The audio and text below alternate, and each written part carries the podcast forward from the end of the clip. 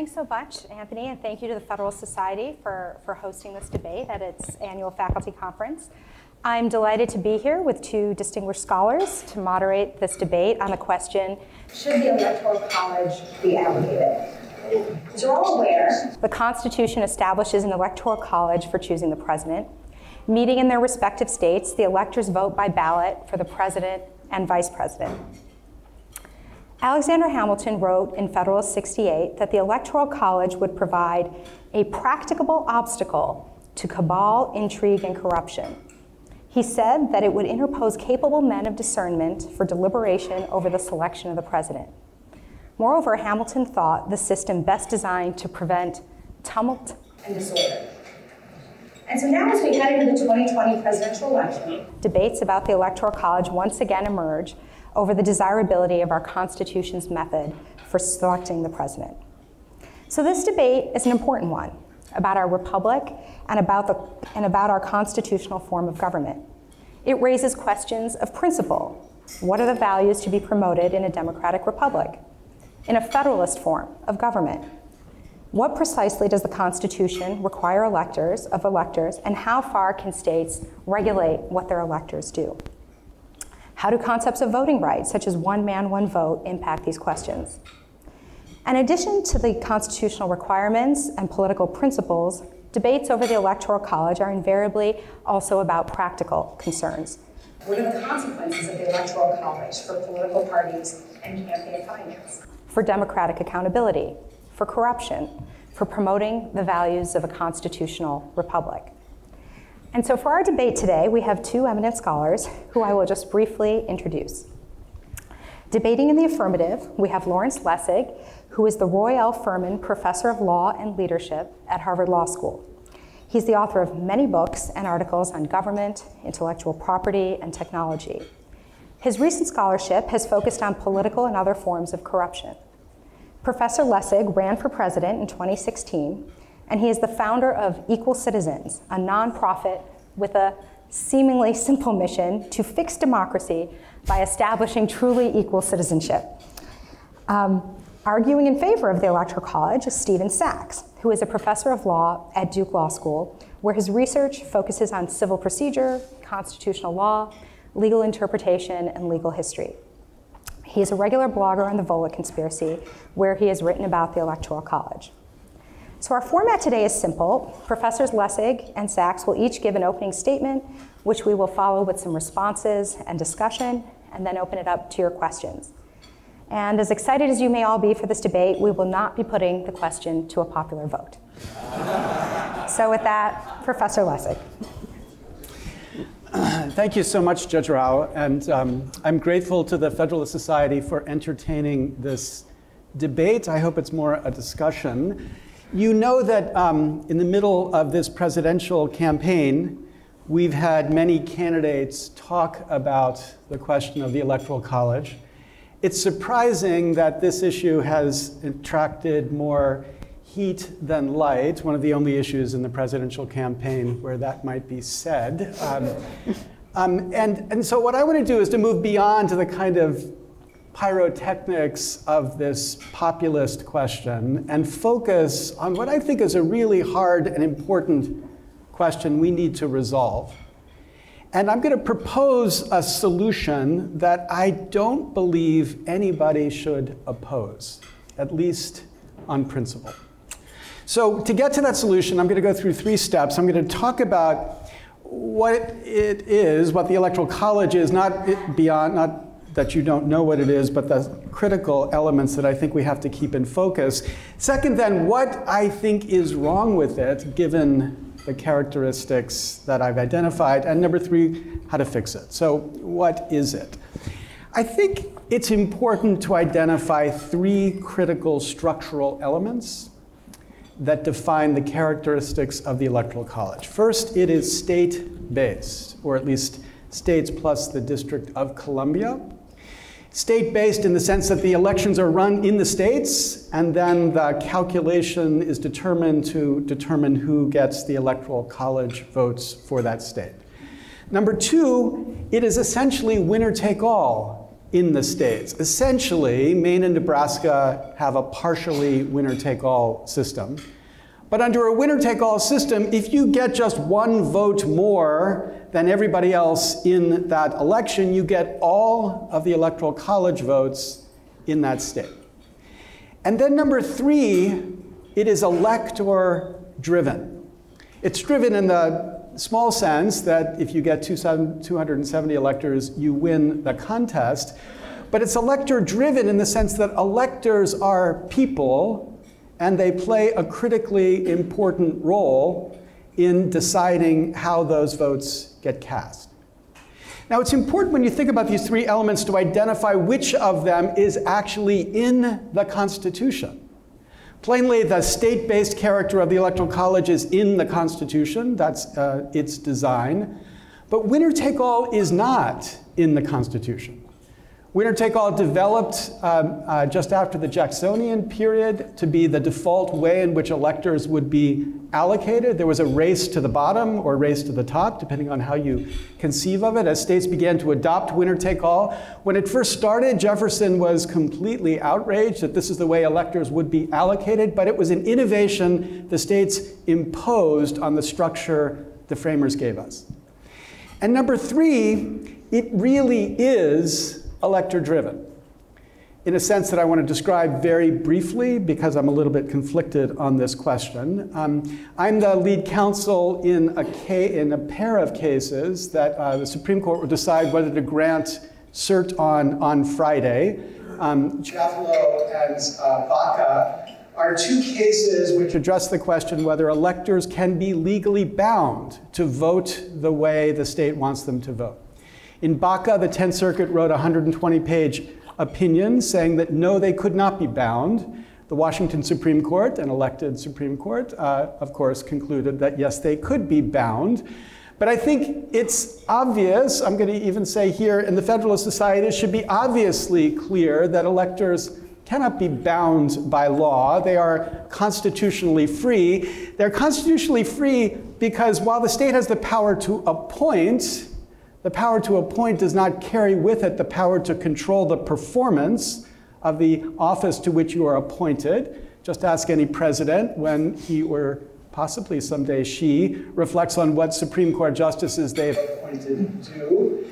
And number three, number two, the electors are, quote, electors. They are not agents or delegates or clerks. They are people who, like electors choosing who the representative or senator will be, exercise a constitutional discretion. The Supreme Court has said they exercise, they perform a federal function. If I had any courage, I would write a brief in the Supreme Court that was one page long. It would say, You've said they exercise a federal function.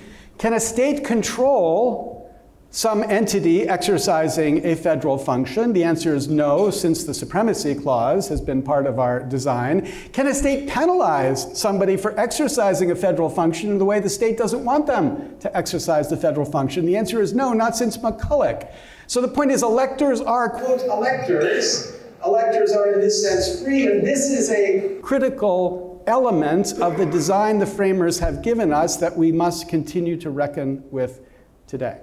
Okay, so these three elements um, uh, can be judged independently, and here's how I judge them. So, the fact that electors are constitutionally free is potentially catastrophic in the current climate of our democracy. If we imagine a scenario like 2000, uh, where uh, a couple votes determined who was the president. And leading up to that election, uh, it's been reported by Jesse Wegman um, that there was, um, or Jesse Wegman quoting articles from the Times, which have been denied, so I don't want to assert the truth of them, but I'm just going to report what was said.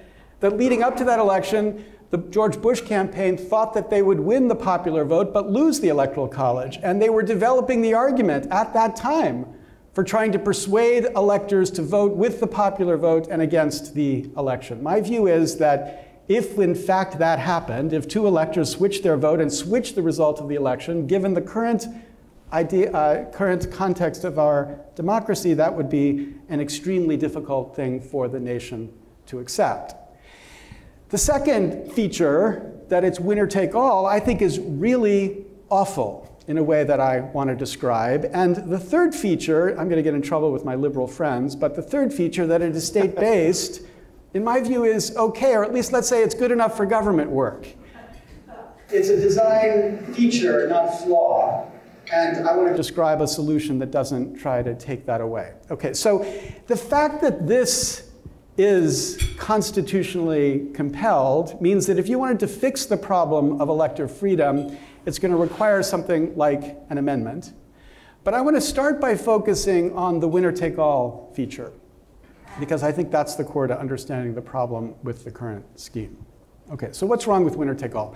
There's an obvious logic to winner take all, a political logic. And the political logic is that the only states that matter in a winner take all system are the so called swing states.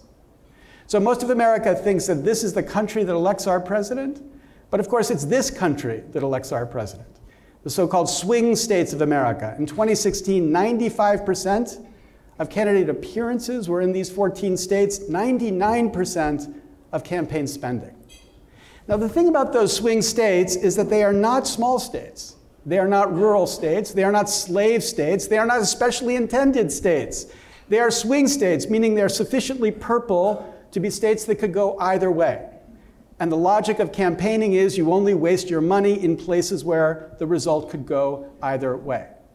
Now, there are two important uh, conclusions that follow from this logic of swing states. Number one is to recognize no framer ever planned or intended or thought about a system that would be controlled by winner take all in these swing states. It wasn't what they were conceiving of when they designed the Electoral College. And number two, the swingers don't represent America.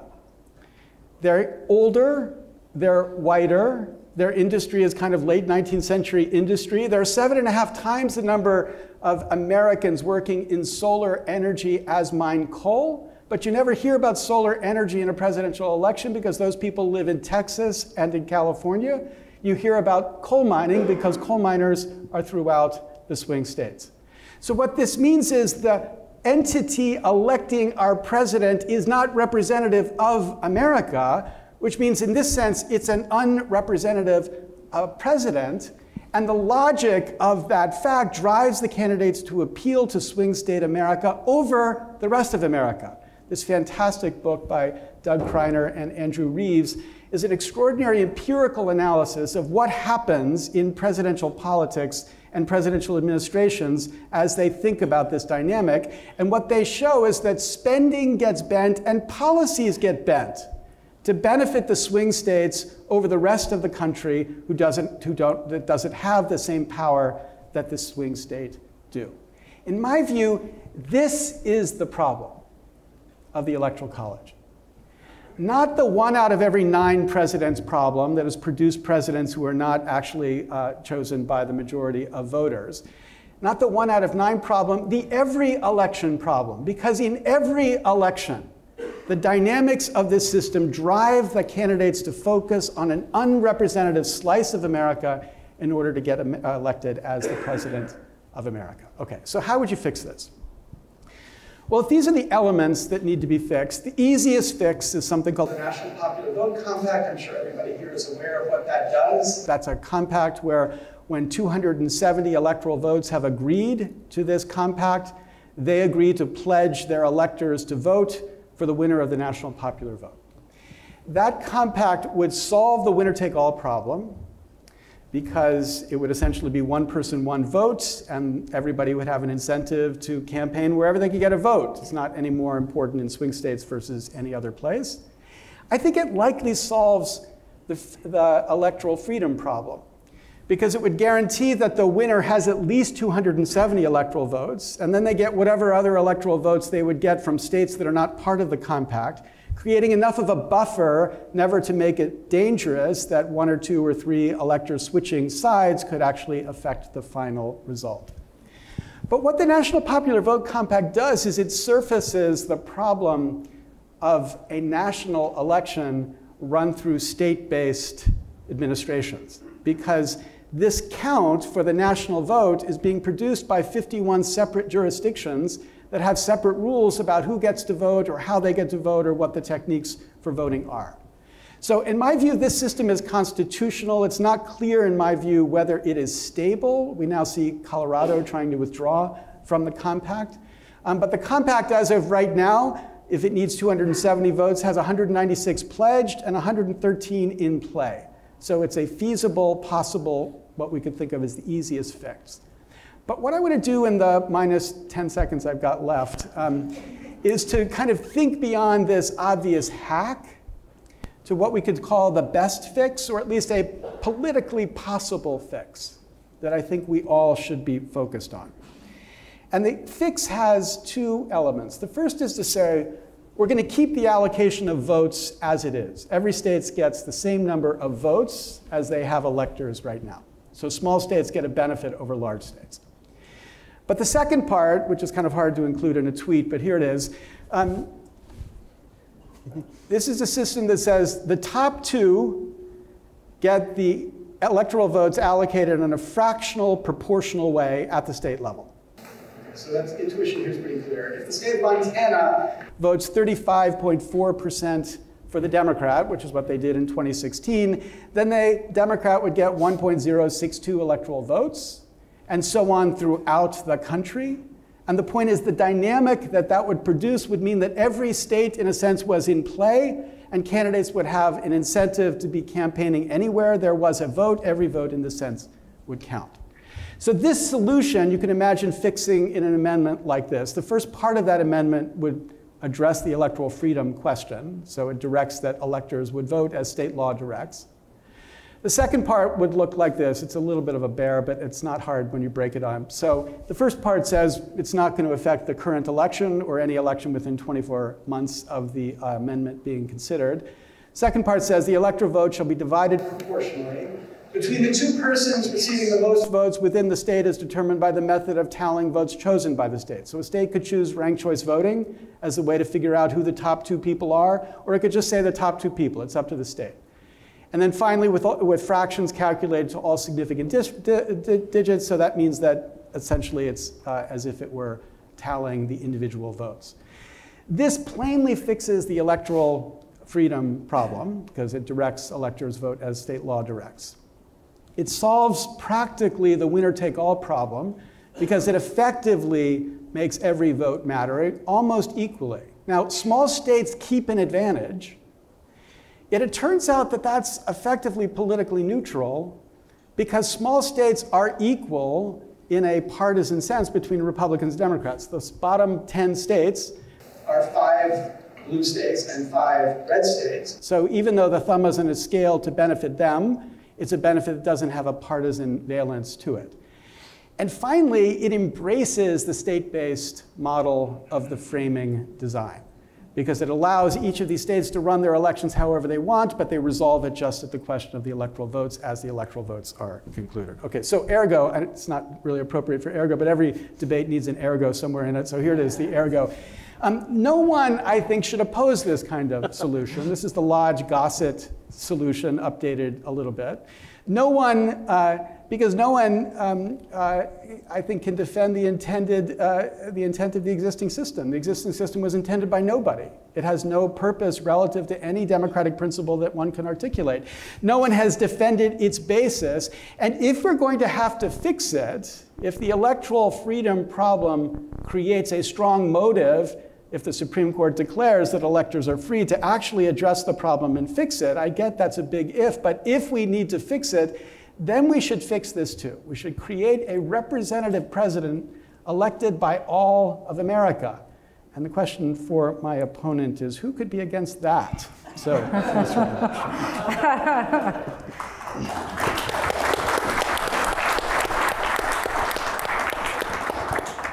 Professor Sachs. Uh, um, thank you very much to the organizers for having us, to uh, Professor Lessig and to Judge Rao, and thank you to all of you for sharing your lunchtime with us. Um, I, I, do oppose that, um, and I'm going to engage in the, the pyrotechnics that Professor Lessig warned about. I think the Electoral College is pretty good. Um, I recognize that's a stirring proclamation. I know the folks in the back from C-SPAN are glad they have cameras to record that someone at FedSoc thinks the Electoral College is pretty good. But I think it is good enough for government work, and it's good enough to be worth keeping. Now, in defending the Electoral College, I'm going to be defending the modern system we actually have. It is not, as Professor Lessig noted, what the framers had in mind, but it does follow the rules that the framers actually laid down. And following that framework, we have adopted winner-take-all system of popular elections state by state. And I think the most important thing to remember about the Electoral College is that it is state by state. As uh, Martin Diamond stated uh, nearly 40 years ago, presidential elections are already just as democratic as they can be. We already have one person, one vote in the states. Elections are freely and democratically contested in the states. Victory almost always goes democratically to the winner of the raw popular vote in the states. The label given to a direct popular election is something of a misnomer because the elections are already as directly popular as they can be in the states. Democracy is not the question for the Electoral College, federalism is. I see good reasons for keeping a partly federal, partly national way of picking the president in a partly federal, partly national republic the way we have, and I think those are good reasons for keeping the Electoral College. So first I'll explain why I think the Electoral College is better than a national popular vote, why I think it's better than the system Professor Lessig proposes, and why I think it really does preserve something meaningful about the kind of democracy we have.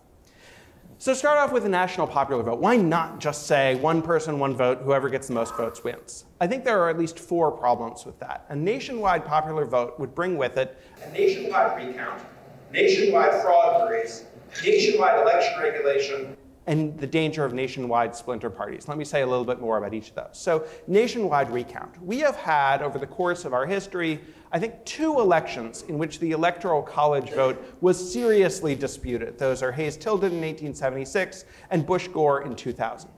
Over that same period, we've had six elections where the national popular vote was within a 1% margin of victory.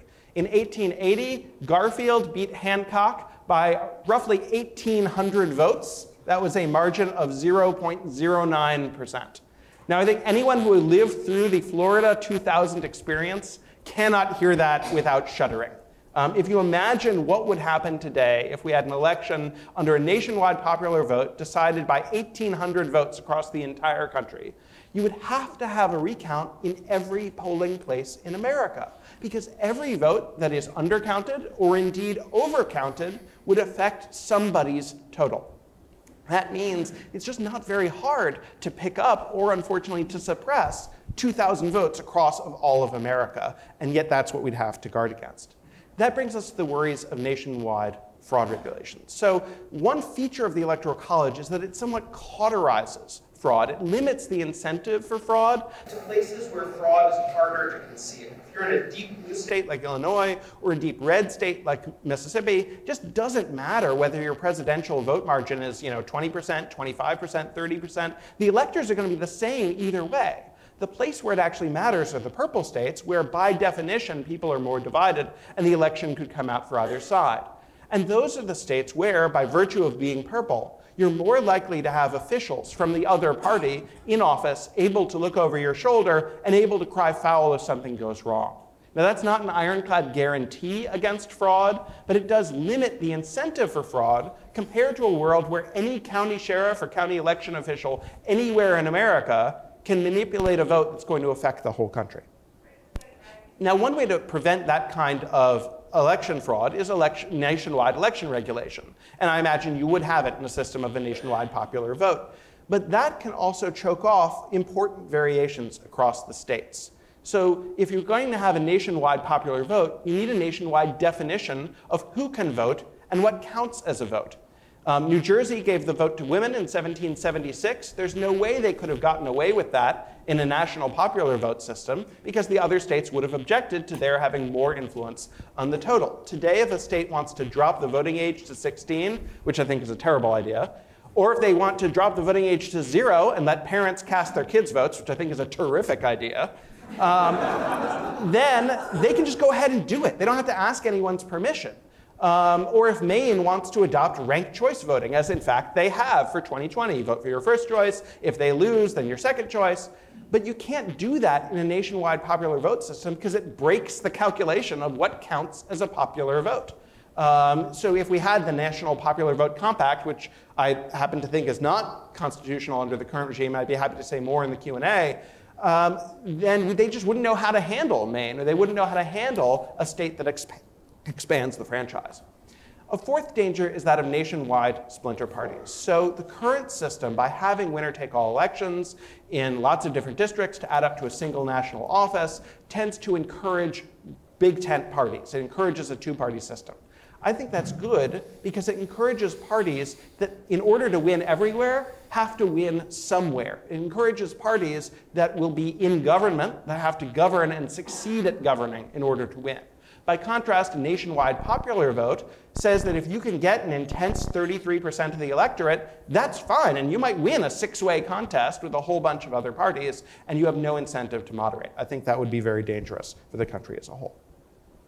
So how does this compare then? How does our current system compare? If it beats the national popular vote, what about Professor Lessig's proposal? Um, I think, unfortunately, the fractional vote might have a lot of the downsides of the national popular vote, but none of the upsides. It would have nationwide recounts because every, it would be, you know, adjusted a little bit for, for turnout and for senators, but basically every vote anywhere would contribute to the total, and so you'd have to have a nationwide recount in close election.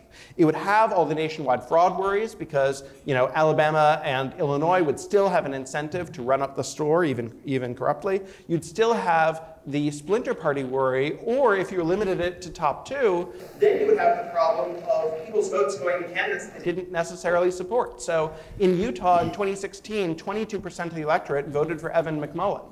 If you dropped him from the count and had to split the rest between Trump and Clinton, you would have a distorted picture of how people in Utah actually allocated their votes. And moreover, it would create an enormous small state bias. So as Professor Lessig noted, winner take all gives large states an advantage that somewhat counterbalances the small state advantage from getting two senators each. If every state had fractional voting, you can get a lot more fractional votes with fewer voters by campaigning in small states. And exactly the kind of uh, incentive for governance and subsidy and everything else that he currently sees with swing states would still exist, just focused on small states instead. It would shift the bias in the system, and it wouldn't actually correct for it. But still, can we defend the nationwide, uh, the, the nationwide electoral college as it currently exists? I think the answer is yes. The nationwide system that we currently have is in fact democratic. It does treat people's votes equally. It treats them equally in the states. So you might say, how can that be true? If I'm a New Hampshire voter, my vote just counts for more than a Texas voter, especially than a Texas Democrat who might as well stay home. But if you look at how other countries handle elections, and indeed how we handle elections in our own House of Representatives, you see how that's not true. I live in Chapel Hill in North Carolina. Chapel Hill is a safe Democratic district. It's going to be a safe Democratic district pretty much any way you draw fair lines. Does that mean that if I go to the poll and vote for the GOP that my vote doesn't count? Not at all um, any more than if my neighbor goes to the polls and votes Democratic. If both of us stayed home, it wouldn't matter. It wouldn't affect who actually controls the House of Representatives. We both had an equal chance to affect the outcome in our little election, even though our little election is just part of what happens in the country as a whole. The same is true for blue and red states. If a Texas Democrat stays home or a Chapel Hill Republican stays home, it's exactly the same because their votes affect what the total is going to be in their election. We don't say that the House of Representatives is illegitimate for using election districts any more than we should say that the presidency is illegitimate for using the Electoral College, or indeed that other countries are illegitimate. So if you look at Canada, Justin Trudeau won a majority of parliamentary seats with less than the plurality of popular votes, which went to the other party, but we don't say he's an illegitimate prime minister. They didn't have one big popular election, they had lots of little elections. Likewise in the UK, um, people joke that the, the reason Brexit is taking so long is because it won the popular vote but lost the electoral college. Um, in the same way, you couldn't get a law passed until you had a majority of parliamentary seats willing to endorse it. That's a standard way of governments doing business, and it's not something that we should see as deeply illegitimate or deeply wrongheaded with respect to America either. So why do we have these districts? Well, the answer is that it allows for more representative government. It allows for greater influence by smaller interests over the whole. If you think about a city council election, we all see how smaller interests can sometimes have voice if you divide it up into districts than if you had just an at-large election where you know everybody voted and the smaller interest lost every time. Or when you're thinking about how diplomats put together you know, a power sharing arrangement for Bosnia. They don't just say, well, here's the map of Bosnia, everyone who lives here gets one vote, good luck. Um, instead, they have various kinds of checks and balances to make sure that no one interest overwhelms the others, and 51% of the vote doesn't turn into 100% of the power. Now, thankfully, the United States is not Bosnia. Um, but we do have a very large and a very diverse republic that's divided into partly self governing communities that get to do, on some topics, what they want to without having to ask anyone else's permission. And in the same way, the Electoral College requires you to win those partly self governing communities. It uses a decathlon rather than a sprint to determine who's the best athlete. Can the president win in a lot of different kind of contests among different self-governing communities. I think that really is an advantage there because it causes the national government to be a little bit more careful about stepping on state toes. People have to think, how will this policy play in Pennsylvania? How will it play in Colorado? And at the same time, individuals have more influence. You get to call your congressman or call your senator in a way that just saying, call the Republican National Committee wouldn't really help you. Having districts helps individual people translate their preferences into government policy. Now, given all of this, why should we allow, though, people from Wyoming or people from New Hampshire to have more influence? And the answer is that's already how the system works. If you look at the House and you look at the Senate, if you want to pass a law, you have to have not only people representing more than half the population behind you, but also people representing more than half the states. That's the way our partly federal, partly national system works. And the Electoral College is just a reflection of that. It's just a compromise between the federal and national aspects of our system. Not everything that states want to do is necessarily good. We've seen a lot of changes in state power over the last century, some of them for extremely good reasons, but not all for good reasons. And if you think that there's anything to federalism, if you think that especially federalism should be protected by political safeguards, then you need some political safeguards. And the Electoral College happens to be one of them. The Electoral College might not be what any of us would come up with right now, sitting down at a drawing board or a PowerPoint presentation. But the same is true about, you know, the state of New Jersey. You know, who, who ordered that? Uh, no one would sit down and draw the lines that our 50 states happen to have. They're just what we've inherited and what we happen to work with. And there has to be a heavy burden of proof against a reform that would scrap the system we have in favor of one where the problems haven't been fully thought of yet. And I think that the uh, Professor Lessig's proposal or the nationwide popular vote proposal don't actually overcome that burden of proof. In our system, if you want to become president, you have to convince a number of states to back you.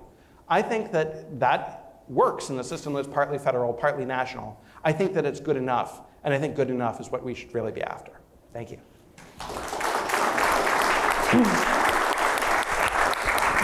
Good enough. That's, that's what we need. Okay.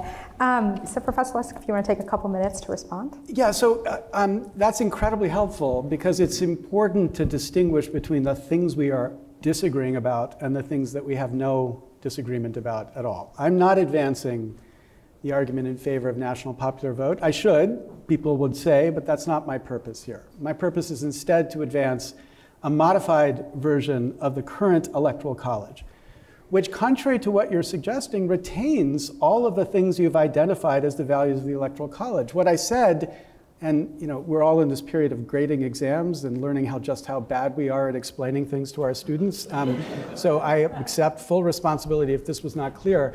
But, um, but what, what I said is that it's proportional allocation at the state level so you decide how to allocate at the state level, but there is a firewall between Pennsylvania and Ohio because each of those states is deciding independently how they're going to allocate their votes based on what the top two vote getters would be. You, you would properly identify the problem where, for example, in Utah, when you have um, a, when you had a third party candidate who, if that third party candidate was substantial, could affect the results substantially. That's why states like Maine have experimented with ranked choice voting, which would eliminate that, uh, in many cases, that spoiler effect. And, and I encourage, I would encourage, as you are, that kind of state-based um, uh, uh, innovation. Um, the core point that I'm making, though, is that the current system of federalism-based electoral college uh, determination um, fundamentally biases the system in a way that nobody ever expected or wanted or argued for. Swing states are a, a minority of the United States. The consequence of this system is that presidents care about minority of the United States, not about every part of the country. So Republicans in California just do not matter. You, you said everybody will think about how will it play. Well, they only think about how will it play in 14 states. In this election, only in five states are they thinking about how it will play. So all I'm saying is let's have a federalist-based system that gives them an incentive to think about how will it play everywhere. Because everywhere would matter if you had this proportional allocation at a fractional level of the electoral college vote. And, and that allocation is not just better democratically, in the sense that it would give more in the country a voice in choosing who the president is, it's also uh, better from an equal protection perspective. Um, you said there's nothing not democratic about this structure of the system. In fact, the Supreme Court has expressly said that a winner take all system like this, which basically resolves the um, allocation of delegates at an interim level, case of Gray versus Sanders, 1963, footnote 12, if you didn't get to footnote 12 in that case, um, the court uh, expressly said that, the that that system, which is basically electoral college at the state level, um, uh, is a system for counting the votes um, of the minority for the purpose of discarding those votes, and that that was independently a violation in their conception of what equality, one person, one vote, vote would require. This alternative would eliminate that problem, because what this would do is give everybody um, more power relative to the current system, which gives power to just those 14 states. So then, in the end, the only argument that we're going to have on the facts, it seems to me, is your claim that my alternative would bias in favor of the small states, um, whereas the current alternative biases in favor of the big states. Now, I can tell you that many on the right would be surprised because many on the right think that the current system biases in favor of the small states. I'm glad we're in agreement that that's not, in fact, what happens. But I, I just deny the empirical claim there's no basis for expecting that the relatively small proportion of votes that are offered by the small states would create a systematic advantage for those small states relative to other states, um, especially when you consider the cost of campaigning in different states and the concentration and the opportunity to campaign. It might be, but there's no reason to believe it would be. So when you talk about burdens of proof, we have a system that right now creates a substantial burden on the opportunity of a majority of Americans to have an influence on the election of the president. Why isn't that burden enough on my side um, for saying let's tinker and figure out something that could be better? Thank you. Yeah. Um, so I, I, appreciate that, and I, I, too apologize if I've been unclear. Um, if, if there were a hat from which we picked out the names of swing states and safe states, and just declared that only the swing states could ever have influence on the presidential election, I would entirely agree with you. I think that's a bad system, and it would bias the system in all the ways that you describe, and that we shouldn't do it. But there is no hat. Um, the reason why a state is a swing state is because the people there actually disagree about who should be president. And the reason why a state is not a swing state and is a safe state for one side or the other is that everyone there has already had their voice heard in saying, we think the Democrat or we think the Republican ought to win. Um, so, and states change their composition. You know, Missouri used to be a swing state, now it isn't. North Carolina used to not be a swing state, now it is. Um, states move around, and the very fact that they move around limits the possibility of any long-term political bias in favor of some interests over others. By contrast, in a world of fractional popular voting, you would have a substantial interest in favor of small states. So I, I did this calculation not knowing that it would be, it would be fractional, but uh, on the proposal to just have proportional voting, but sort of integer voting by electoral vote, you would need to convince an extra 266,000 voters to get an extra vote in 2016 in New York. You would have to convince an extra 82,000 voters, or one third as many, to get an extra electoral vote in Wyoming because turnout was different, they just don't show up as much, and so you can get more fractional votes by going to the small states than you can to the large states. So my claim is not that the large states are the ones ruling the roost of the Electoral College. My claim is just their advantage in winner take all and the small states' advantage in having extra senators sort of counterbalances each other. I'm not saying it comes to an exactly even balance. It's a clutch. It's a compromise. It sort of winds up somewhere in the middle that's probably good enough. And in my view, the argument for shifting to a system that, yes, would be state based in terms of proportions, but would nonetheless have the impact that any voter manipulation anywhere affects the total everywhere, because we're calculating this out to like eight significant figures. You know, we're going to have a lot of digits uh, behind the one, and so we're going to have influence from all states all over, I think is actually worse for national election administration and is not obviously more representative of the people as a whole. So if you look over the course of American history, the biggest discrepancy we've ever had between the popular vote and the electoral college was Hayes-Tilden, where Tilden reportedly got 3% more than Hayes. Now, whether he actually got 3% more is not totally clear. There was a lot of election rigging on both sides, especially in the South voting for Tilden. But, you know, 3% is not that much. It's not like we're talking about, you know, tiny minorities of the people ruling over the rest of us. And I think for that much of a discrepancy between how the popular vote might come out and where the electoral vote would go, I think, to be honest, it's just not worth trying to uh, change. I think that having a system that allows states to choose by state is preferable to a system that tries to spread out the election across the entire country on a polling place by polling place manner. Yeah, so really clear um, the uh, point you're making that I want to make sure we're distinguishing one part. So you say the states that are swing states are states where it's not yet resolved who would win that state, and that's why it's important to fight the contest in those states. And so, in that sense, you're right. It seems to be an appropriate place to be conducting presidential elections. But the problem is the demographics of those people are substantially different from the demographics of the nation as a whole. Not just their color or their, uh, um, or their uh, age, which is substantially different, but also the kind of industry that they are industry, interested in. So if the, if the president is supposed to be a national officer, that's why that book by Reeves and Kriner is called The Particularistic President. You're supposed to be a national officer thinking about the interests of the nation as a whole. This is a system that picks a minority of states who have a particular but not national interest in what the future of the United States would look at. So it's a pretty bad selection of this subset of the United States to select who the president uh, would be.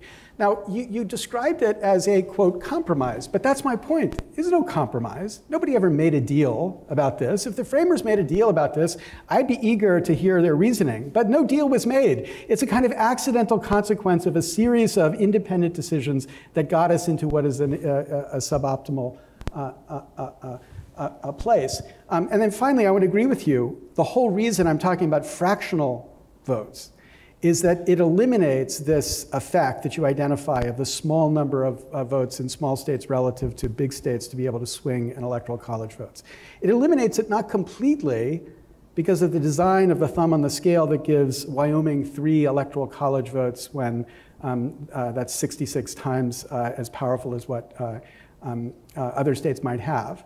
Um, but it does a little bit. And to the extent we want to respect a framer's choice, there it is a choice to give smaller states slightly more influence in the ultimate choice of the president than bigger states. And that's what this solution.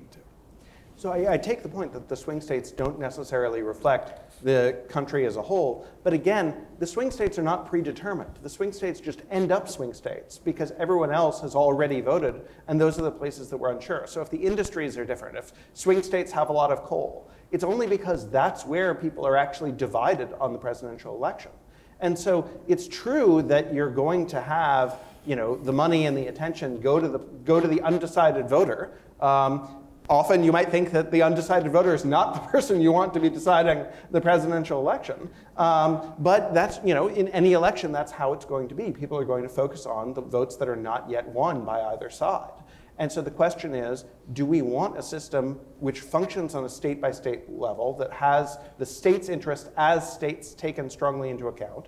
Or do we want a system that sort of mushes out the influence of states by turning it into very small fractions here and there? And I think that the, eh, the administration arguments against a fractional vote are strong enough to suggest that the state by state system that we've just sort of lucked into, that was not a product of design, it is a product of evolution and sort of a kludge between a lot of different interests polling in a lot of different ways, I think is a pretty good one. Okay, but let's be clear. One, it's not the case that under both systems we're only focused on the undecided votes because in the system I'm describing, we'd have a reason to turn out the people who are strongly committed one way or the other. Right now, people in California, like people in Texas, don't we know we can show they suppress the voting turnout because it doesn't really matter how they're going to vote, and they know that. But if in fact it did matter, then we'd be working to not only persuade somebody to vote Republican who's voting Democrat or Democrat voting Republican, we'd also be eager to turn out people we know already support the candidate because that,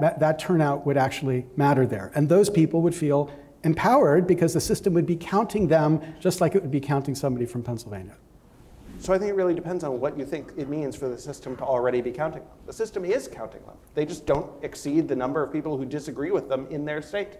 And that's the, that's the setup you have in any district election when I'm voting for Congress in my district. Yeah, that's you know? Gray versus Sanders. They're counting them for the purpose of discarding their vote. That's why they're counting them. So I think, I think this is probably a good time to move to some questions. I see we have some interest. Uh, So, Mr. Calabresi? um, my questions are- oh, just please wait for the microphone. Yes.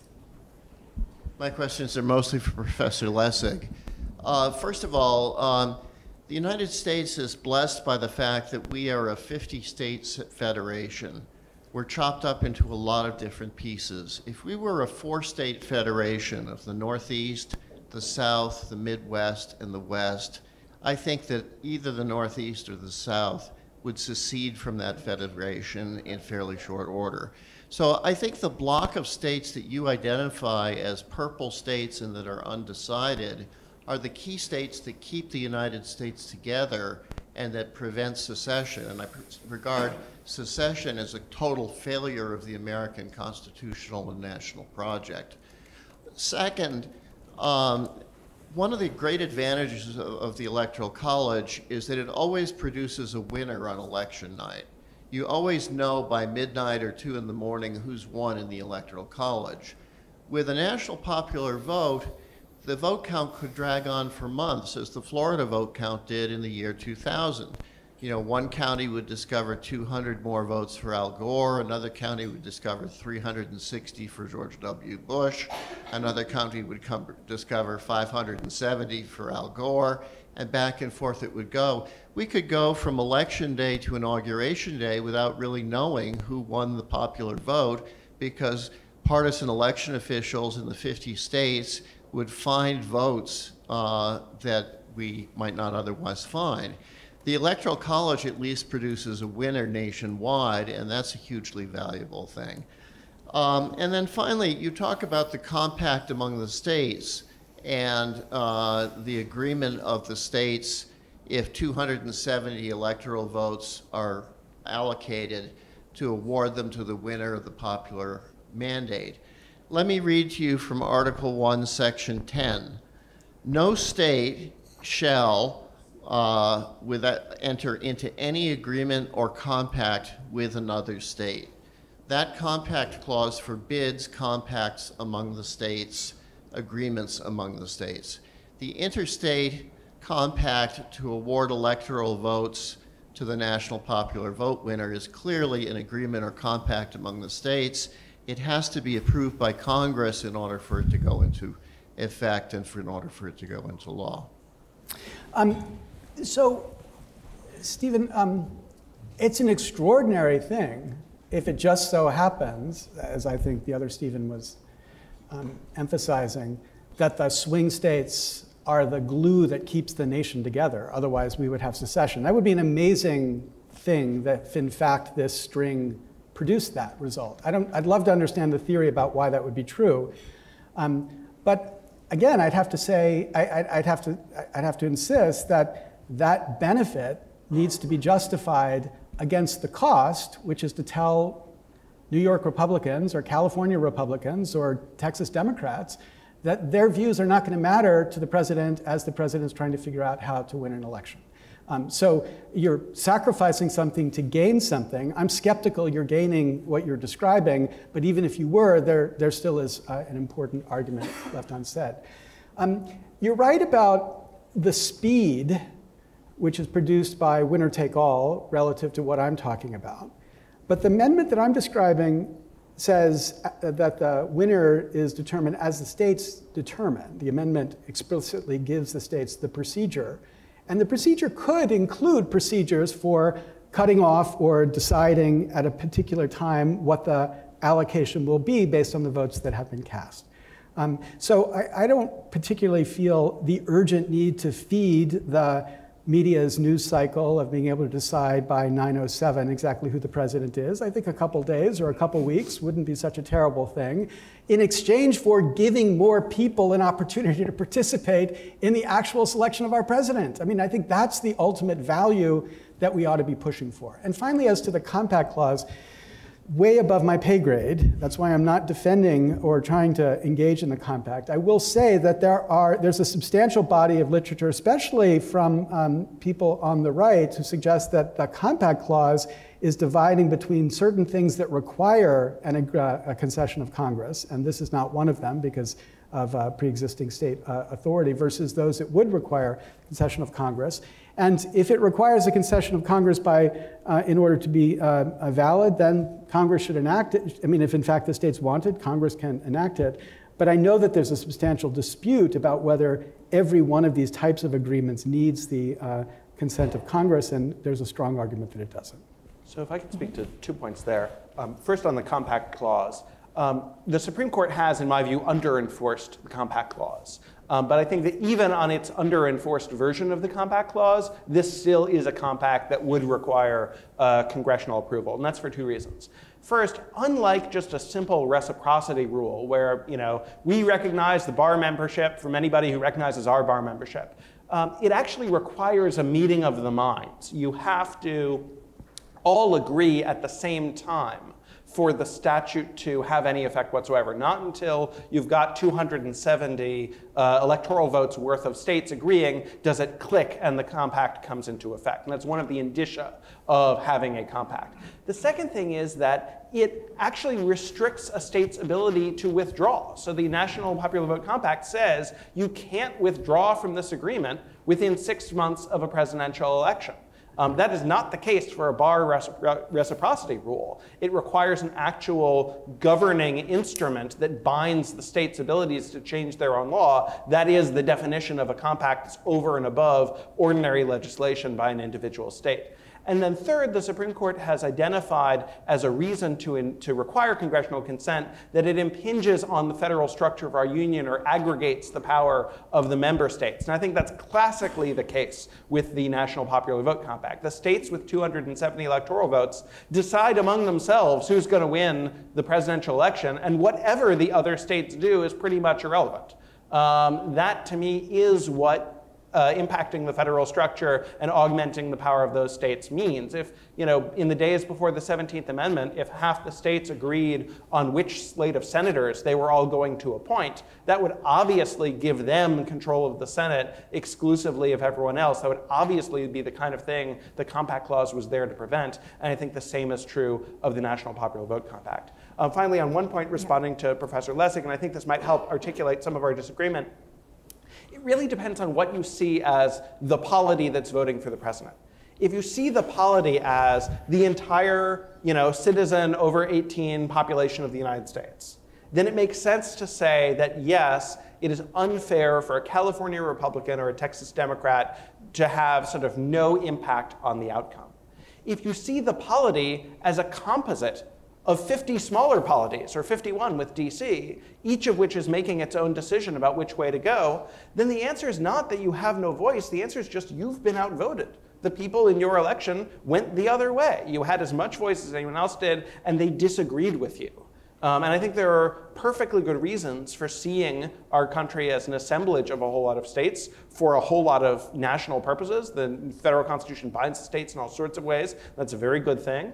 Um, but it doesn't necessarily mean that when picking the president is anti-democratic that we would vote by states. Can I just I be, think- let's oh, just be we- clear about one thing there. A- Again, the point in Gray is it's not okay that in the interim step along the way to choosing an officer, you throw away votes because you happen not to have won that interim step. So that's precisely the conclusion of Gray, contrary to that. And one man's modus ponens is modus reductio. I mean, maybe, maybe Gray is wrong precisely for that reason. If we were to admit Canada as the 51st state, as indeed the, the Articles of Confederation invited them to join, um, but if we were to invite Canada tomorrow as the 51st state, they're big. You know, they're the second largest country in the world. It would make sense that they would have some sort of internal districting system, and maybe our concept of equal protection as the court has applied it is mistaken in that way. Okay, let's take a- another question over here. Um, I have a question about the way the president sees himself and the presidential mandate, as they call it. Um, and that, given that both President Obama and President Trump have both used Twitter, and with each coming president, uh, we seem to have an arms race in terms of the rhetorical presidency, ratcheting up, trying to connect with the people in a closer way. Um, what do you think the effect of having a president seeing himself as even closer to the people, as the sole representative of the people's will, what do you think would happen to that? Under the modification I'm talking about? Sure. Um, that's a great question. I guess, you know, I start with a skepticism about this trend, the belief that this trend is um, not to be encouraged. Um, not so much because I I'm skeptical about the capacity of people to understand these issues or reckon with these issues, but I am skeptical about the capacity to understand them and reckon them 24 hours a day, seven days a week. Um, so I, I think, in fact, we need to figure out structural breaks, pauses, ways to sit and reflect more carefully, and the Twitter based presidency is obviously resisting that.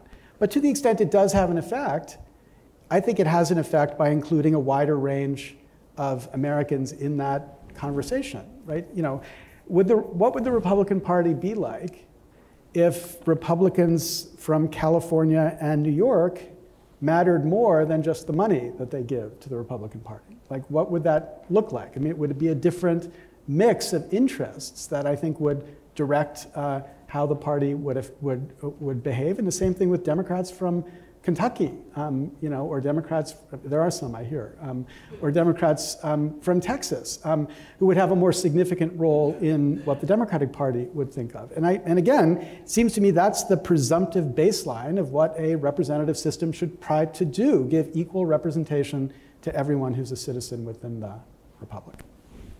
So I think your question is getting at something important, which is, do we have the vision of the presidency as sort of the tribune of the people translating the popular will into law, or do we have the vision of the presidency as sort of a, a chief magistrate, you know, overseeing a very complicated executive branch, but in some sense a functionary within that? Um, I'm not sure, to be honest, that that it would have too much practical difference. The, I, I, do think a national popular vote would increase the sense of mandate, um, but not so much. I mean, the president seems to be claiming the mandate even without a popular victory. So I don't know. I don't know whether you'd, you'd really see differences there. Um, you know, during the convention, for a lot of it, they thought of even more indirect means of selecting the president, like by having Congress uh, appoint the president. I don't know whether that would be a good idea. People seem relatively attached to the idea of popular elections that affect the presidency.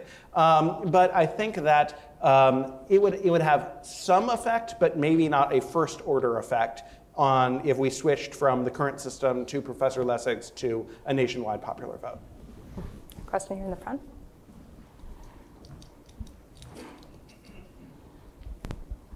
Um, you identify, if I got this on, uh, you identify uh, coal over solar, but I wonder if you can name some other policies that you think have been distorted by the power of swing votes, just mm-hmm. concretely? Mm-hmm. Well, again, I would recommend the book, which has a ton of examples. For example, around trade policy. So every president, Republican or Democrat, finds it really tempting to help the steel industry in Pennsylvania with go, no good reason um, coming up to an election cycle. In this current administration, I think one really clear example of that was after Trump um, became president, uh, the offshore drilling ban was lifted. Um, um, states like California and New Jersey were very upset about that. Um, states like Florida were also excited about that. Florida got an exemption from that almost immediately, and California and New Jersey are basically lost. Um, now, what's the difference between California, New Jersey, and Florida? It's Florida's essential role in a presidential election. So, uh, if, if, if I didn't have the data that Kriner and Rees is providing, this would be pure speculation, but I think we have good reason to believe, seeing the way presidential campaigns function and how spending gets directed, that there is an effect. And if there is an effect, then the question seems to me is what good reason is there to construct a system that produces the distortion when we could have a different system that would eliminate it? I, think the question we really need to ask is magnitude. You know, how large is the effect and how persistent is the effect? So the baseline is, you know, Mancur Olson, we're going to have concentrated interests getting their way. We're going to have sugar subsidies for Florida, and ethanol subsidies for Iowa, and whoever knows what other kind of subsidies for everybody else. And we're going to have that because of the way the Senate is set up and the way the House is set up. And the question is, how much more of it do we have because of the way the Electoral College is set up? And how long term is it? So, given that states filter in and out of swing state pro- uh, status, is that a first order problem with the, with the way of selecting the president, or is it a secondary problem? Um, I, I, have not yet uh, reviewed their book, though it sounds very interesting. Um, and, and I'd be curious as to, as to the size of those effects and whether they really are large enough to make us say, you know what, we'd better revise the method of selecting. But I, but I think that's a great perspective because I think both Olson and Madison, just to pick a figure here on the stage, um, would imagine that concentrating the influence in these 14 states, or in this current cycle, five states, um, produces a greater risk of this kind of capture and special interest driven uh, agenda, as opposed to diffusing the interest across the whole of the country, which would produce the dynamic that would allow us to fight that special interest yeah. more effectively. If I could take the moderator's prerogative, I actually I have a question. Um, it seems in a lot of this debate and the back and forth that you've been having, there is um, a conflating of the, the various principles that you think are served by the existing electoral college or by your proposal and the empirical consequences of choosing that. And I guess I'm wondering, and you know, there seems to be a lot of disagreement about the empirics, right? What would happen by making such a change. But I'm wondering how important you think the underlying principle is behind each of your proposals. Well, I, I, that's a great clarification because I, I do, and I should insist more strongly, I do think that the principle is the number one motivation here. Mm-hmm. We have a representative democracy. You know, conservatives often say we don't have a democracy. You're right. Framers meant a republic. By a republic, they meant a representative democracy. It's kind of built into the title. A representative democracy ought to be representative. And that means you should not be structuring the rules to make some people less represented than other people. Um, um, now, I, nobody thinks that we've intentionally structured it like that. It's kind of accidentally walked back our way into that place. But the principle that says that when we have a presidential election, everybody should feel equally empowered to participate in the election of the president of the United States seems to be fundamental. And then the empirics uh, bolster this point. We know that swing states have higher turnout than non swing states. So we know that the participation in the political process is affected by this rule what justification is there to have a rule that's effectively suppressing participation in politics? Because obviously the participation matters more than for the president, it would matter for other offices as well. And then the empirics around what happens in spending um, uh, or in regulation is also significant, as again reinforcing the argument that we ought to um, go sustain the fundamental principle of representative equality. So I, I think for me, the, the principles are part of the empirics in the following sense. Um, when you say something like the Electoral College preserves a state interest in choosing the presidency, well, presumably that matters because what happens is actually different. You know, the Electoral College was made for man, not man for the Electoral College. And so if you're going to have um, a system that tries to protect state interests, when you want to, does it actually succeed in that, in that uh, uh, effort? Do you um, think that is the principle behind that, protecting state interests? I, I, I think that is at least part of the principle. I think that's the reason why electors were designed to be picked by states and not by, I mean, they didn't have many other mechanisms available in 1787, but they could have come up with one. And one reason that they didn't was because they wanted the states to be able to speak in some sense as states. It's the state legislatures that decide on the method of appointment of the electors. Um, those were the units of government they had. And again, if you were assembling the EU today, you would probably want a substantial amount of power to rest with the member states in shaping what the, the central government would look like. Um, and you know, th- that means for me that, that it's not obvious that the principle of equal representation, which I do recognize and which I do think has some value, necessarily trumps the other worries that would be created by a move to a nationwide system or to a fractional vote system. Oh, sorry, Brett. I pressed that button. I want to raise a couple points. Many years ago, I published an article called uh, Real and Imagined Problems in Campaign Finance Reform. And, and I feel a little bit today like it's real and imagined problems in the Electoral College. Uh, the real problems are the recount problem that Steve mentioned, which we saw in 2000, uh, and we could imagine in, in, several other elections. There are many which would have been close enough, for example, to fall within mandatory state recount laws if we were to use those laws and impose them nationally. A real problem is fraud, which we saw in 1876 and 1888. In each of those cases, it's quite probable that the nominal winner of the aggregated popular vote actually would not have won in a fair election. But the benefits of the fraud were isolated to the states where that fraud occurred. The imaginary problems are the faithless electors. Uh, there's never been a faithless elector that has decided a presidential election, even under tremendous pressure in 1876, in 2000, and 2016. This is just not something that happens. Virtually no electors are, in fact, uh, faithless to begin with, and when they are, it's when it doesn't matter, which is precisely why they feel some leeway to be faithless. Another imagined problem, I think, is this question of political power. Uh, for example, Larry started with the coal thing. So, the, thanks to the wonders of the internet, we can sit here and do this stuff right now. The, the top 10 coal producing states in the United States are Wyoming, West Virginia, Kentucky, Pennsylvania, Illinois, Montana, Texas, Indiana, North Dakota, and Colorado. Only two of those could even remotely be called swing states, I think, in, in any way. The top 10 clean energy job states are Texas, Illinois, Colorado, and Indiana. Notice that those four states are on both lists, um, followed by California, Michigan, Iowa, Florida, Washington, and New York. So four of those states could be on the swing state list. There's no reason, if we just want to take that quick eyeball, to think that the coal industry is somehow getting favored uh, uh, policy because it consists of swing states. And I think I have seen the, you know, and looked at the evidence on this in great detail. I mean, one example, and you choose a bad example, that, that's okay, that sometimes happens, right?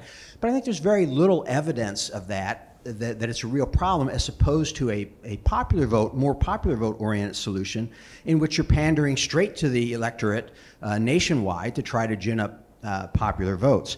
So uh, I, I, don't want to go on too long, and I don't really have a, a, a voice-raising inflexive question to end this with. I'll just ask you to comment on those thoughts and whether, in fact, the problems uh, suggested really are uh, the problems we should be worried about. Well, well, I will observe that I think it's 1832, but um, in fact, faithless electors um, uh, refused to support the uh, vice presidential candidate, throwing it into the Senate, and then the Senate had to vote to overcome the decision of the faithless electors. Um, and I will say that you've seen both Democrats and Republicans recently advance a principle that faithless electors have a faith uh, driven reason to deviate from their pledge um, in 2016 and in 2000. So it might, it's of course so, so far hypothetical, and my whole point is that's good that it's just been hypothetical so far, because I'm fearful that when the argument becomes even stronger, which after a 120 page opinion by Judge McHugh in the 10th Circuit, um, it seems that the argument is stronger, um, uh, this is a problem that uh, could manifest itself more clearly. As to the you know, empirics, yes, the internet's great. It's also terrible because, um, uh, you know, I don't know how you can dislodge the claims of a substantial empirical work um, through a simple list of two states, uh, two uh, uh subject of states. So Kriner and Reeves' point is not about, you know, uh, coal. Their, their point is a substantial consideration of a wide range of policies, including trade policy and uh, industrial policy, uh, and farm policy which um, they, the evidence su- supports the claim that that policy is being driven by this dynamic precisely. So you might, I think it's a fair thing to say, how significant is it? That's fine. But it's not a made up problem. It's certainly real that, that, that this is a dynamic that affects presidential campaigns. And, and the question is what justifies a system that produces that dynamic when we could have another system that would neutralize it in a very Madisonian way? So I, I think the uh, faithless elector problem, it's hard for me to assess how big a problem it is, in part based on the history, and also in part sort of what purpose it serves. So if we were sitting down at the drawing board today, we probably wouldn't come up with human electors. Um, that said, who are these electors? These electors typically in the states are people selected by the relevant political campaigns. You know, it's the, it's the Trump campaign or the Clinton campaign who give you the list of electors um, that they're going to put in. So in what world would enough of them defect to uh, sway the outcome?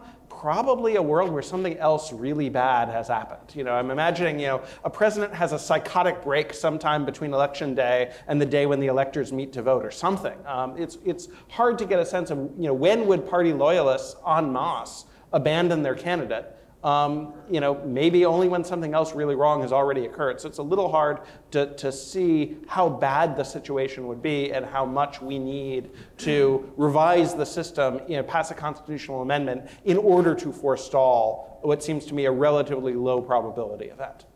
Mm-hmm. Question here front. We've been discussing the extent to which the Electoral College uh, distorts policy in favor of swing states on particular issues like energy or trade.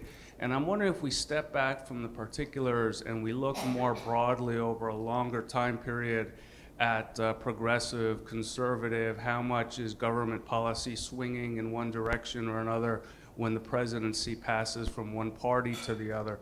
Does the Electoral College incentivize presidential campaigns to be centrist and to campaign to swing states in a more centrist way and then to govern in a more centrist way? So I, I think it very well could. Um, obviously, this is an empirical question. It would depend a lot on the actual voting mechanisms and sort of the actual voting patterns. So, if what happens in Pennsylvania is that there are just no centrists there, um, and there are a whole lot of you know uber Republicans and uber Democrats, and it's just a turnout question, then it wouldn't necessarily make a difference in terms of uh, centrism of the government as a whole. I don't think that's the case, though. I think that you have a lot of legitimately centrist people in legitimately centrist places, and that does provide some incentive to moderate. Um, that's not, you know, uh, uh, sort of absolute incentive to moderate, you know, under the fractional voting system, I think you'd also see, you know, people would still want to pick up the suburbs everywhere. There would still be um, incentives to moderate there too. But I do think the Electoral College, by requiring you to win somewhere in a place that already has a running government, does encourage moderation. It also, to some extent, encourages sort of less overweening federal control because you have to worry about is there a state that will care a lot about this? That we would be stepping on the toes of um, by doing this. The fact that the definition of a swing state is not fixed, that you might create a new swing state by accident by doing something that's really unpopular there, um, means that you have some interest to take state interests, qua state interests, into account, as opposed to um, you know, political interests writ large. This is definitely diminished in sort of magnitude as the country has gotten more politically polarized, but that doesn't necessarily mean that we should sort of poke the bear further and sort of go further down that road. I do think we're seeing a change in the dynamic of how politics happens uh, in the last 40 years uh, with this question. So, in gerrymandering study, studies about gerrymandering, um, you know, there's, there's been this long concern that gerrymandered districts um, would uh, um, uh, produce exactly the same kind of dynamic. Where your incentive would be to um, appeal to the base, uh, and that non gerrymandered districts uh, or districts that were swing districts would be more moderating. But in fact, because turnout is 90% of the game, it's become the case that the better strategy is to play to the base as strongly as you can to get them to turn out, even though the district on the whole looks like it's a evenly divided district. And that's because evenly divided is not a measure of moderation. It's a measure of just how many Republicans there are, how many Democrats there are. And I think the same thing could be happening um, at, the, uh, at the presidential level. We don't have, at least I've not seen any good data about it. Um, I do, I do want to add one bit, though, about to the empirical point about whether this is a problem we should worry about, at least the faithless electors problem. We do have good reason demographically to believe that we'll have more very close presidential elections in the future than we've had in the past. Um, in the past, we had long periods where there was huge um, uh, uh, margins in the Electoral College, which made the Electoral College seem like it was a very stabilizing influence. But um, the demographic analysis suggests, the ones that have uh, Professor King at, at, Harvard, for example, suggests that when you look forward, you're going to see many more very close electoral college elections. Um, so, you know, um, seven, uh, I represent seven faithless, quote, quote, unquote faithless electors. I think it's a bad title in, in, uh, from 2016. If there had been two in 2000, there would have been a different result. There was an argument that was being bolstered to say that those two should follow the, public, the public's will versus you know, whatever happened in the Electoral College. I don't think we can say that the chance that that argument is going to be effective um, can be measured simply by looking what's happened in the past, where there's been relatively few times when it would have mattered and when the actual entitlement to make that decision has been challenged fundamentally by many people within the academy. Sean Adler.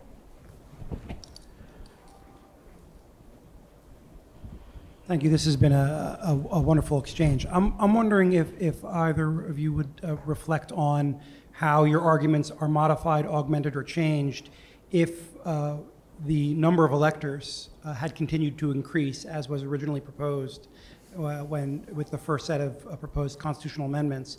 Would the increase in the number of electors uh, uh, exacerbate the various concerns, moderate them, have other effects on this debate that we should consider? So I think that given the nice analysis you made about the effect of whole number electors, the one thing we can say is if the number of electors went up substantially and you didn't fractionally allocate electors, then the problem that Stephen identified about the substantial benefit that small states have relative to large states because of the electors would be reduced. So you would have less of a distinct effect because of the whole number problem with electors. But from my perspective, given the fractional allocation, it doesn't matter whether there's 10 electors or 10,000 electors, it's fractionally allocated uh, based on proportion of the total, the top two vote getters. Um, and so um, from the perspective I'm trying to advance, it wouldn't matter, but under the existing perspective, maybe it would have given people more reason to think about an alternative to national popular, to, um, to uh, winner take all. It's important to know historically, um, you know, there's been a big fight about winner take all throughout the 19th century. At first, the push was to push for district based allocation. Um, and then, when district based allocation became uh, challenged because of gerrymandering, there was a push for proportional allocation. And the proportional allocation hit exactly the problem Stephen was talking about, which is the whole number problem with proportional allocation. This has never been settled in a, you know, a constitutional sense that um, people think that it, this system makes sense and should therefore be there forever.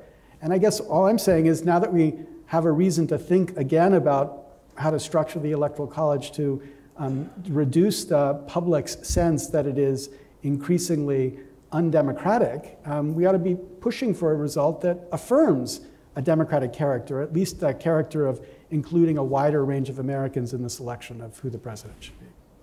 So I, certainly agree that if you double the size of the House, which I think is an excellent idea, um, for other reasons, that would diminish the impact of getting two senators um, included in your electoral vote count.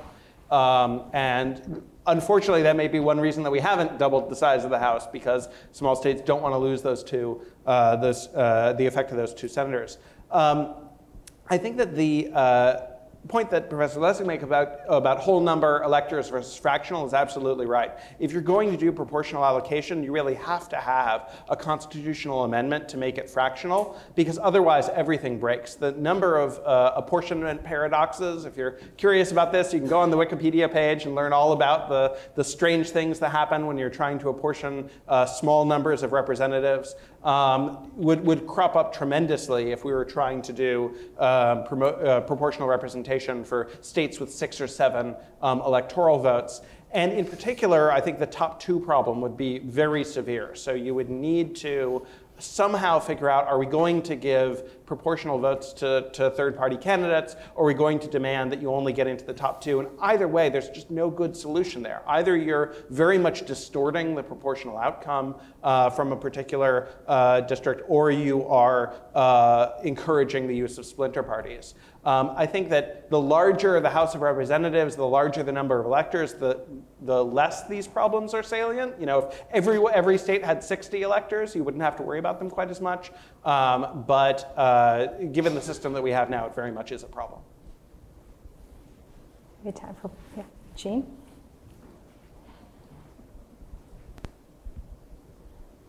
I, I just wanted to ask uh, the reaction to it, for most of the elections which we're talking about, in one sense, it didn't matter who won. And what I mean by that is obviously people felt very strongly about who won one way or the other. But in terms of uh, the country's, you know, really having somebody represent, you know, as president they really didn't want, it was so close. You know, I mean, the, the, every, these elections are decided by infinitesimally small things in various different ways. Um, so one question is, is part of the, is the concern that if you had something that turned one of these elections that was incredibly close, that everybody would suddenly feel it was totally illegitimate and you'd have almost revolution about it? Um, or is, is in some ways, i guess I'm asking the question, is it more important that you have a system where people are comfortable with the final result even if they don't like it? Is that the major thing you're looking for? Is the major thing you're looking for being precise about, well, here, here's the way it should work, and this is this person got you know three more votes or whatever, and therefore they're elected. So my own concern is the recognition that the majority of the country doesn't matter to the selection of the president is not just among us, right? The point is that this is an increasingly powerful part of the rhetoric about the failure, the quote, failure of the American Republic. Because if the perception is we elect presidents not by having a vote where everybody matters, then the president who is elected under that system becomes um, uh, uh, weakened by, I think, that recognition. So I want to fight against the good argument in favor of that claim. Um, now, I, I don't think, again, I'm not pushing all the way to the other extreme, which is to say, let's abolish the federal system and let's just have national popular vote. Um, uh, you know, I, I, am trying to say, let's try to adopt, let's adapt the, um, the, federates, the federated system we've got to make it so that it achieves the objective of everybody mattering uh, in a substantial way in the selection of the president. And then the other thing I'm trying to avoid through the amendment that I'm describing is what I do think would be a deeply destabilizing reality. Now, um, you know, I think the point's a good one to ask how likely it is. But if in fact there were that kind of flip, if like in the Senate in uh, in uh, the vice president race in 18 something, 28 or 32, I can't remember, um, uh, you had that result or you had it uh, in the modern case, I think there would be a really substantial political cost. Uh, much more than Bush v. Gore. I think Bush v. Gore was tiny compared to this because Bush v. Gore relied on principles that, in some sense, we all agreed with, like equal protection. You might disagree about how the court deployed it, but nobody was arguing whether equal protection was a value within our system. But if we announce tomorrow that these electors are free, or in the course of a presidential election, the, pres- the electors are free and they get to change their vote, I, I, I think the resistance would be huge. So I'm trying to forestall that. So to forestall that, I want to get two bites at the apple. I want to forestall that and also create a system that more regularly assures that the person who wins is the person who wins, and he or she wins by appealing to a wide range of Americans. So I, I think for the, the question is really sort of what's the failure mode of the system? What's the worst case scenario? And I think for, for Professor Lessig, the worst case scenario is faithless electors and to a lesser extent the feeling of alienation from the uh, electoral process. To, to my mind, the faithless elector problem is small, and the feeling of alienation primarily rhetorical. You know, it's really hard to say who would have won the 2016 election, which party would have won if we had had a popular vote. We know what actually happened in the vote we did have. But in a world of you know, standard national, national popular votes, the primary system would probably work differently. You might have different candidates running. The candidates campaign differently. Third party voters in what we now consider safe, safe states act differently. All sorts of things are different. And it's kind of like asking, you know, who would have won last year's NCAA championship if you didn't have to dribble? You know, there's just no, there's no way of assessing, of like rerunning that in, in what would be the, the completely different world of a national popular vote, or indeed, I think, even a fractional proportional voting system. So to my mind, the failure mode is not that people are alienated from the government policies they see around them, which I think most people don't even know, um, and you know are, are, are not really um, acting on uh, in terms of uh, that sense of alienation. The failure mode is the national recount. I think that that's the one where people would really think the election has been stolen, the winner is illegitimate, we can't trust the other side, they're engaging in all sorts of shenanigans, so we should too and you'd really have a breakdown of, of civic and political trust. And so, to my mind, the, the Electoral College is the first barrier against that. And then the secondary worry is uh, governments that disregard state interests in order to, to pursue more general ones. And sometimes that's a good idea, and sometimes not. And I think the Electoral College, partly halfway good enough, um, gets us to the consideration of the interests we want. So, you, so one really important agreement that I want to concede um, uh, I'm told I'm not supposed to concede in a debate, but here it is a concession. Um, uh, if in fact we could demonstrate that this would increase substantially the risk of these kind of nightmare scenarios that uh, have been raised by the question by uh, the audience and also by you, I, I think that would be a, a, great argument against it. I, I don't think that we have the basis for making that claim right now. The second point is you're absolutely right. We have no way to know exactly how these campaigns would be run it's astonishing how few have tried to model it. There's a couple people, political scientists, who've done interesting work. Turns out there's a Swedish professor who is the most advanced empirical analyst of American political presidential campaigns, who's actually done the modeling under national popular vote and proportional allocation at the fractional level and under the existing system. And it's interesting how those things differ but we don't know. But that, I think, is an argument, it's a kind of behind the veil of ignorance argument in favor, going back to your point about what is the principle we've got here.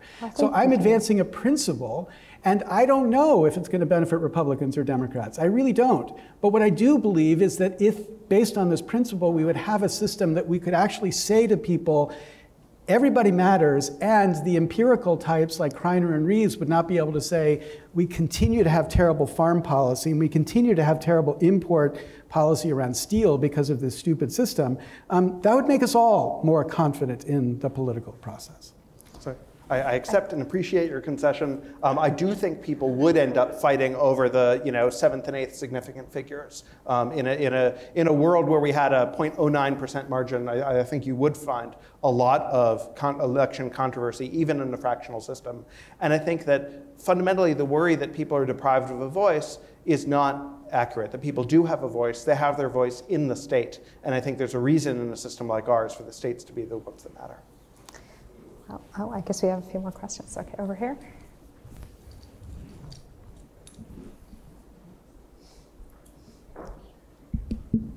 Yes. Uh, the, I'd be interested to hear from both of you what you think would happen if we had something more like a popular election, whether it's Professor Lessig's uh, proposals or some other modification, uh, of the role of swing voters versus base and ultimately who would who would get sort of this alternative universe uh, which voters would be catered to. I mean, it what the difference would be? Would it be more like national interest groups, which are not spatially uh, located in various places, but particular uh, types of single issue voters, et cetera? How would it play out? I'd be interested in, in, uh, in your thoughts on that. Can we also take the other question and then we'll do a little lightning round? We just have a few minutes left, so you could also pose your question. Thank you all for a really good uh, conversation. My question stems from sort of, it seems like an agreement that we don't have the system the framers intended, even if we're operating under their legal rules. And so I'm wondering, it, it seems like the framers intended for the Electoral College to be a mediator body, that they intended it to be a group of, of wise elected men who could filter the will of the people. So you had the popular election, which was the democratic element, the more aristocratic element, the wise electors, and then you would have the monarchical element, of the presidency. And so you would have all three balanced there. Is there any reason to think there was virtue to the idea of electors being more independent and and giving and being you know select people from the electorate that could help choose the president and exert their own independence? And is there any reason, any way that we could have a system more like that? And would there be any virtue in doing something like that? Um, so let me take the second question first. Um, um, so my, my, my sense, maybe I'm wrong about this, but my sense is that there's no way in hell the world would accept right now the quote elites of the electoral college second guessing what the people do when they vote. I just don't think that's possible. Was it ever a good idea? I actually don't think the motivation was so much about the elite, but it was more about the practical problem of running a national election in a context where it takes months even to get information from one end to the other. And their expectation was that you would have lots of favorite son candidates. Uh, and you would have a mediating body eventually that would be the House that would for, be forced to decide many of these cases because you just wouldn't be able to get to the majority candidate. But the driving force, Ed Foley's new book on this is really fantastic. The driving conception, especially after the 12th Amendment, was to drive towards a majoritarian president, one who was not a fractional 33%, but really was somebody who could be thought of to represent the majority. Um, but, but the other part about this is, um, you know, it's really important to recognize that when the 12, we've had two electoral colleges, the one the framers gave us and the one after the 12th Amendment. Those are very different institutions. They expected very different presidents. The first electoral college expected George Washington types.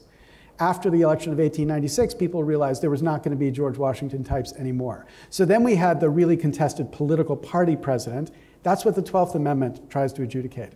But what's striking about the 12th Amendment is when the 12th Amendment is debated, we have already had so-called faithless electors, or we've, had so, we've already had independent judgment by electors. And it's quite clear that they don't think that's a problem to be solved. They don't talk about it. They don't fix anything in the 12th Amendment to, to sort of address this issue. So they're still ratifying the idea that there needs to be this ultimate check or this opportunity to make that check. Um, and, and however compelling that was then, I, I, still feel that we live in a time when it's hard to see that compelling now. As to your question, I think it goes back to this question whether do we really have moderates anymore? Or do, do we just have different mixes of people on either extreme?